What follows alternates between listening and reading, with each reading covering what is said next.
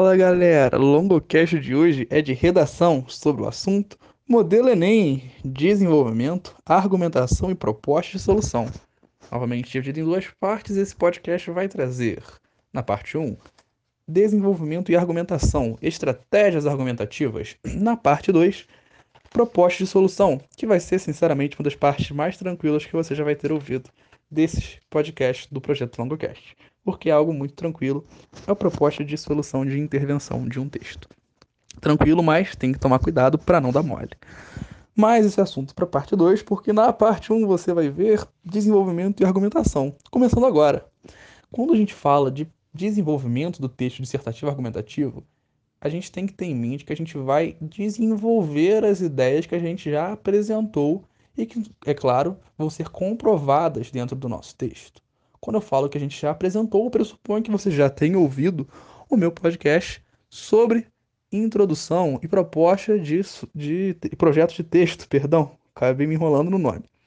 A verdade é que quando você quer é, ter esses projetos, ter essa questão de um texto bem escrito, você não pode perder de vista que a sua argumentação tem que ser a parte mais bem pensada do seu texto. E por que, que eu digo que tem que ser a parte mais bem pensada do seu texto? Não é que você tem que pensar pouco as outras duas, é que você tem que pensar muito essa.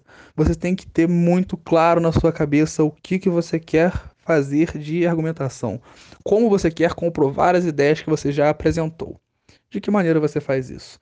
Você lembra muito bem que na sua introdução já foram apresentados dois argumentos, esses dois argumentos que foram pensados lá no seu projeto de texto. Lembra aqueles embriõezinhos? Respostas ao seu marcador argumentativo? Espero que esteja tudo anotado aí no seu caderninho, na sua folha, no seu braço, em algum lugar. Mas espero que esteja tudo anotado para poder retomar essas anotações. Bem, quando você vai pensar em relação ao seu desenvolvimento, você tem que começar o parágrafo de desenvolvimento com um tópico frasal. Tem que começar com um tópico frasal? É, não. Mas eu sugiro que você comece com o tópico frasal porque eu acho que é o método mais padrão, mais tranquilo e mais fácil de você desenvolver. E isso a gente vai pensar até nas próprias estratégias argumentativas. É assim, a gente pode falar delas agora, pode falar delas daqui a pouco, por que não falar ao mesmo tempo, intercalando um tópico e outro? Quando a gente fala de tópico frasal, tópico frasal basicamente consiste em ser a frase, ou seja, um, um período de uma letra maiúscula até um ponto final, falando numa linguagem mais simplificada, que vai dar a ideia central que vai ser trabalhada no parágrafo, que vai resumir a ideia do parágrafo num único tópico, numa única frase. Tópico, frase. Ah, olha que maneiro o nome, autoexplicativo demais, né não? Eu gosto do nome autoexplicativo, você deve ter percebido porque ajuda muito a gente a memorizar as coisas. Então, nesse momento que você vai usar o seu tópico frasal no início. Eu tô dando essa dica porque eu acho mais fácil e porque é coerente com duas das três estratégias argumentativas que eu vou apresentar aqui para vocês daqui a pouco. Você vai utilizar esse tópico frasal como? O que, que tem que ter nesse tópico frasal para ser um tópico frasal completo, direito, bom e considerado ok pelos meus corretores? Você tem que começar o seu parágrafo de desenvolvimento basicamente com um conector. Anota aí conector. O que, que vai ser um conector? É uma palavra que vai conectar ideias. É a conexão inter parágrafos, é entre os parágrafos diferentes. Quando eu começo meu parágrafo, meu primeiro parágrafo de desenvolvimento com primeiramente, ou quando eu começo meu segundo parágrafo de desenvolvimento com em segunda análise, eu estou utilizando processos coesivos de conexão entre as ideias de ambos os parágrafos. No caso, quando eu digo primeiramente em segunda análise, eu estou fazendo o que? Eu estou elencando as coisas. Não é um processo coesivo que eu diria tão voltado para a questão semântica, não vai dar uma ideia tanto de finalidade, portanto, conclusão, mas nesses parágrafos de desenvolvimento você vai estar elencando ideias, você vai estar elencando argumentos. Se você for usar argumentos que trabalhem como causa e consequência, você pode começar, você pode começar o seu segundo parágrafo com consequentemente. É algo que está dentro desse, dessa ideia de conexão. Mas, de maneira geral e usualmente, quando você começa os parágrafos com esse tipo de conector que eu citei agora, você está começando o parágrafo do jeito certo. É o pontapé inicial dessa partida que não pode ser um 7 a 1 por favor. Só se for pro seu lado. Aí você vai dentro. Bom, quando você começa com esse conector, você já começou no caminho certo, mas não pode parar por aí. Então, eu sugiro que você use uma frase de apoio. O que vai ser essa frase de apoio? Essa frase de apoio, na realidade, é, é sugerida por muitos professores, pela maioria deles, eu diria, que é uma frase que vai trazer uma carga de completude ao seu tópico frasal. Como assim uma carga de completude? O que eu quero dizer com essas palavras esquisitas? Basicamente vai deixar o seu tópico frasal mais bonitinho. Falando numa linguagem bem clara, num português bem claro, objetivo. É fundamental que, é notório que, é importante ressaltar, é necessário destacar, é importante ressaltar, falei ressaltar de novo. Enfim, você entendeu? Essas cinco frases que eu falei agora, essas cinco frases de apoio que eu falei agora, basicamente servem para você dar uma carga de mais força ao seu tópico frasal. Quando você usa essas frases de apoio, você está deixando seu tópico frasal mais completo, mais bonitinho, digamos assim. E esse tópico frasal mais completo vai ser muito importante para o processo de uh, dar uma nota ao seu texto. É importante que você tenha tópico frasal bem construído, bem utilizado, que inicie, que participe bem do seu processo de argumentação. E após utilizar essa frase de apoio, ela está apoiando algo, que no caso vai ser a sua ideia, o seu argumento. E é agora que você vai introduzir o seu argumento. De que maneira? Quando eu coloco, primeiramente, é fundamental ressaltar que eu vou colocar qual argumento eu quero trazer. Ou seja, anota aí, é nessa hora que eu vou colocar, que eu vou apresentar novamente, só que dessa vez de maneira mais clara, eu diria, talvez, o argumento que eu estou trazendo. Por que eu diria mais clara? Porque agora eu vou colocar isso de maneira um pouco mais, às vezes, até mais rebuscada, com palavras mais difíceis. Mas o principal não é palavras difíceis, o principal é a ideia. É ser um argumento realmente bem construído. Esse argumento que já foi pensado no seu projeto de texto, como eu falei, e apresentado inicialmente na sua introdução. É agora que você vai colocar esse argumento com força dentro do seu texto, no seu parágrafo de desenvolvimento. E quando você coloca esse argumento, né, se for falar, por exemplo, é fundamental ressaltar que, voltando para aquela questão da democratização do acesso ao cinema no Brasil, se eu for falar primeiro sobre a questão da desigualdade de oportunidades para pessoas que moram no campo, pela pouca quantidade de salas de cinema em zonas rurais, você pode começar elencando isso, você vai e coloca. É fundamental ressaltar que a, que a pouca quantidade de salas de cinema em em zonas rurais é um empecilho à real democratização do acesso ao cinema no Brasil. Cuidado com uma coisa, coesão. Cuidado para não ficar repetindo palavras, repetindo termos que você já usou anteriormente. É muito importante você pensar em sinônimos para as palavras do tema. E isso é muito importante mesmo. Você não pode ficar repetindo democratização o texto inteiro. Claro que você não vai conseguir muitos sinônimos. Em compensação, você pode adequar palavras ou termos ou expressões conforme o contexto. Isso é muito importante você fazer esses processos coesivos.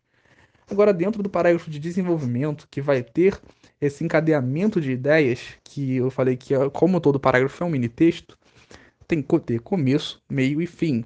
Quando você tem o começo, que é o seu tópico frasal, você está com o conector apresentando a ideia com a frase de apoio e o argumento, e com essa retomada ao tema após ter apresentado esse argumento. Anota isso. Quando você acaba de botar o ponto final, você tem uma tarefa árdua, que eu diria que é uma das tarefas mais complexas dentro da redação modelo Enem. Comprovar o seu argumento. Aí você pensa, ah, você é mole. Tá. Fácil. Nem tanto assim. Comprovar o argumento tem que ser algo muito bem feito. A comprovação tem que ser uma das partes mais bem construídas, na minha opinião, e na opinião dos avaliadores de maneira geral. Você, para comprovar o seu tema, você tem que ter um trabalho muito cirúrgico, porque essa comprovação, se não for bem feita e se não for de fato comprovatória, não vai ser muito válida. Você vai ter o quê? Prejuízo na competência 3, aquela competência que vai avaliar o quê? A condução, a seleção, a articulação dos seus argumentos. Se você não comprova o argumento direito, seu argumento não foi muito bem articulado, não foi bem desenvolvido. Logo, você vai ter penalidade na sua nota. Então, cuidado com isso. estratégias argumentativas. E agora que a gente entra nessa brincadeira maneiríssima. Quando a gente fala de, de estratégias argumentativas, a gente tem três principais que eu gostaria de trazer para vocês. A gente tem as estratégias argumentativas pró-tese, que vão estar dialogando a favor da sua tese, que são a, a indução e a dedução, e você vai ter a contra-argumentação. Não vou me aprofundar muito nesses assuntos, porque eles são apenas para a gente entender o processo de comprovação. Quando nós vamos fazer esse processo de indução, nós estamos partindo, assim como na sociologia, talvez você se lembre agora, que também trabalha com essa questão do método indutivo e dedutivo. Na indução, a gente parte de algo particular para ir para um geral. Ou seja, eu parto de, por exemplo, um dado pesquisado e chego a uma conclusão.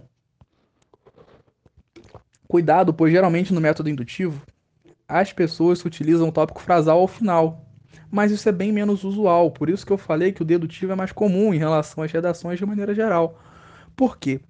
O dedutivo, ao contrário, vai começar com um raciocínio geral e partir para um raciocínio mais particular. E você pode estar pensando, meu Deus, eu não estou entendendo nada do que ele está falando. Para mim, tá tocando só uma musiquinha de elevador. Desde que começou a falar de indução e dedução. Cara, mano, não é porque a palavra é difícil que o conceito é. Basicamente, quando você pensa nesses dois, nessas duas ideias, a gente está falando de como conduzir um raciocínio. Se a gente fala de dedução, que é o mais comum e que eu sugiro que é o mais fácil de ser utilizado, você está partindo de um raciocínio geral e indo para um particular. Você começa com um tópico frasal que defende uma ideia, e após essa ideia geral, você vai afunilar, você vai tornar particular à medida que eu começo com uma ideia, com uma conclusão de maneira mais simples de entender, começo com um tópico frasal que é o meu argumento, e eu vou comprovar esse argumento particularizando. Eu vou apresentar uma pesquisa que comprove ou seja, eu parto do geral e chego ao particular. Eu começo com uma conclusão, começo com um argumento, e após apresentar esse argumento, eu vou comprovar, utilizando um dado de pesquisa, um repertório sociocultural. Então, viu só que não é tão difícil assim? A gente que às vezes pensa e complica. Bom, após pensar nesses métodos dedutivo e indutivo, eu vou falar rapidinho sobre a contra-argumentação porque é algo mais complexo e eu não sei se é algo tão necessário para a gente pensar por agora. Eu acho o método fenomenal, sensacional, mas não, não é algo tão simples de ser feito. Quer dizer, é algo legal de fazer, é algo que não é tão difícil quanto parece, mas é algo que a gente tem que tomar muito cuidado para não se confundir e não criar problemas dentro do nosso texto. Basicamente, a contra-argumentação se baseia na dialética. Sim, aquela dialética lá do Hegel, lembra? Então, não lembra? Deixa que eu te mando uma geral. A dialética consiste basicamente em você pegar duas ideias que se opõem e sintetizá-las. Como assim? Eu tenho a minha tese, que é a ideia que eu defendo, eu tenho a antítese, que é uma ideia oposta, e a partir dessas duas eu chego numa síntese. De que maneira que eu vou utilizar esse processo dialético de contra-argumentação no meu texto dissertativo argumentativo? Não tem nada a ver uma coisa com outra. Claro que tem, meu irmão. Se não tivesse, eu não estava aqui falando. Bom, você pode utilizar é, essa contra-argumentação de mais de um meio, né? Assim, essa síntese pode ser conciliadora, assim, que vai unir esses dois, essas duas ideias de tese ou de antítese, mas o ideal é que você use uma síntese confirmativa, ou seja, que vai confirmar a sua tese. E isso é o mais adequado para redação. Se eu estou falando, no caso, que eu tenho uma não democratização do acesso ao cinema no Brasil, por essa questão das áreas rurais serem menos privilegiadas, por questão de concentração, de maior possibilidade de pessoas com renda em zonas urbanas, basicamente eu estou dizendo que eu tenho um problema. Essa é a minha tese. Aí você, se fosse usar a contra-argumentação, você teria que colocar nas palavras de terceiros, isso é importante. Ah, os defensores, há quem diga, há quem defenda que a questão rural não seja o principal. Esse é um tema mais complicado para você usar contra-argumentação nesse, nesse ponto, nesse tipo de argumento. E por isso que eu falei da complexidade da contra-argumentação. Porque não é qualquer tema, não é qualquer argumento que você consegue usar ela com tanta classe, com tanta facilidade ou beleza como você usa a dedução, por exemplo, que é muito mais universal. Agora, se você pegar o tema certo, você usar contra-argumentação, você pensar, pô, aqui dá para debater duas ideias interessantes, hein? Fica muito maneiro. O que, que você vai fazer? Você vai ter a sua tese, que vai ser apresentada pelo seu tópico frasal. Você vai apresentar essa antítese, ou seja, na palavra de terceiros, o que acontece? Mas aí a sua comprovação vai se consistir em refutar a antítese, que vai ser utilizar o quê? Um repertório, basicamente. E quando você refuta a antítese, você já está comprovando a sua tese. E quando você comprova aquilo que você inicialmente defendia com um repertório, você chega a uma síntese. Você encerra o seu parágrafo como? Portanto, nota-se que, de fato, não há uma democratização à medida que pessoas que moram em áreas rurais não têm tanto acesso ao cinema como pessoas que moram em áreas urbanas. Viu só? Não é tão difícil assim. Quando a gente fala, de maneira geral, sobre a dedução, que é o mais utilizado, a gente pode voltar um pouco para a estrutura do próprio parágrafo em si. Quando a gente pensa nesse parágrafo de maneira geral, para comprovar o meu argumento, indo por esse caminho convencional, que a gente já começou com frase de apoio, argumento, esse tópico frasal bem feitinho aí, a gente comprova utilizando basicamente repertório. Como assim usando basicamente repertório? Não é só isso? Sim. Mas aí você vai apresentar um repertório que esteja, que seja um repertório PPL, produtivo, pertinente e legítimo, e esse repertório tem que ser articulado com o tema, com o tema não, perdão, com o tópico frasal. É aí que muita gente perde ponto. E eu perdia muito ponto no começo da minha vida enquanto produtor de redações Modelo Enem, nesse momento. Eu vivia tendo descontos na competência 3. Por quê? Fazia um tópico frasal maneiro. Fazia, perdão, colocava um repertório muito legal. Mas e na hora de articular os dois, pecava. Então é muito importante que você coloque repertórios, coisas que sejam de fato legítimas e que comprovem aquilo que você está defendendo no seu argumento. Para isso, após apresentar o repertório, você tem que articular esse repertório dentro do tema. Como que você faz isso? Usando frases, por exemplo. Com isso, a partir de tal pensamento, se você usar alguma frase de um filósofo, percebe-se que tal situação se comprova ou percebe-se que de fato não há uma é, popularização do cinema. Você tem que comprovar, você tem que garantir que o seu avaliador, o seu leitor, perceba a relação clara que há entre o repertório e o argumento. Por que, que você colocou esse repertório ali? Se é um repertório PPL, você tem que ter essa questão, você tem que ter essa explícita essa questão do porquê desse repertório estar tá ali. Você tem que articular, portanto, esse repertório com o seu argumento. E é bom que você, após fazer essa articulação, ou até nessa articulação, você sintetize o parágrafo, você feche esse parágrafo de maneira a, é, digamos, amarrar as ideias. Como eu falei, todo parágrafo é um mini texto. Você não pode só começar e comprovar. É bom que você faça esse fechamento no parágrafo. Assim, percebe-se que há uma problemática ou algo do tipo. Não quer dizer que você tenha que usar uma frase como essa que eu coloquei, que pode ficar até um pouco fora de contexto. Mas é muito importante que você feche, que você amarre as ideias no seu parágrafo de desenvolvimento. Senão, seu parágrafo vai ficar sem o pé. Tem a cabeça, mas o pé falta. Então, acredito que com isso esteja bem coberta essa questão de parágrafos de desenvolvimento, estratégias argumentativas. Espero você na parte 2 falando sobre proposta e solução. É isso. Muito obrigado e até daqui a pouco. Até a próxima. Valeu!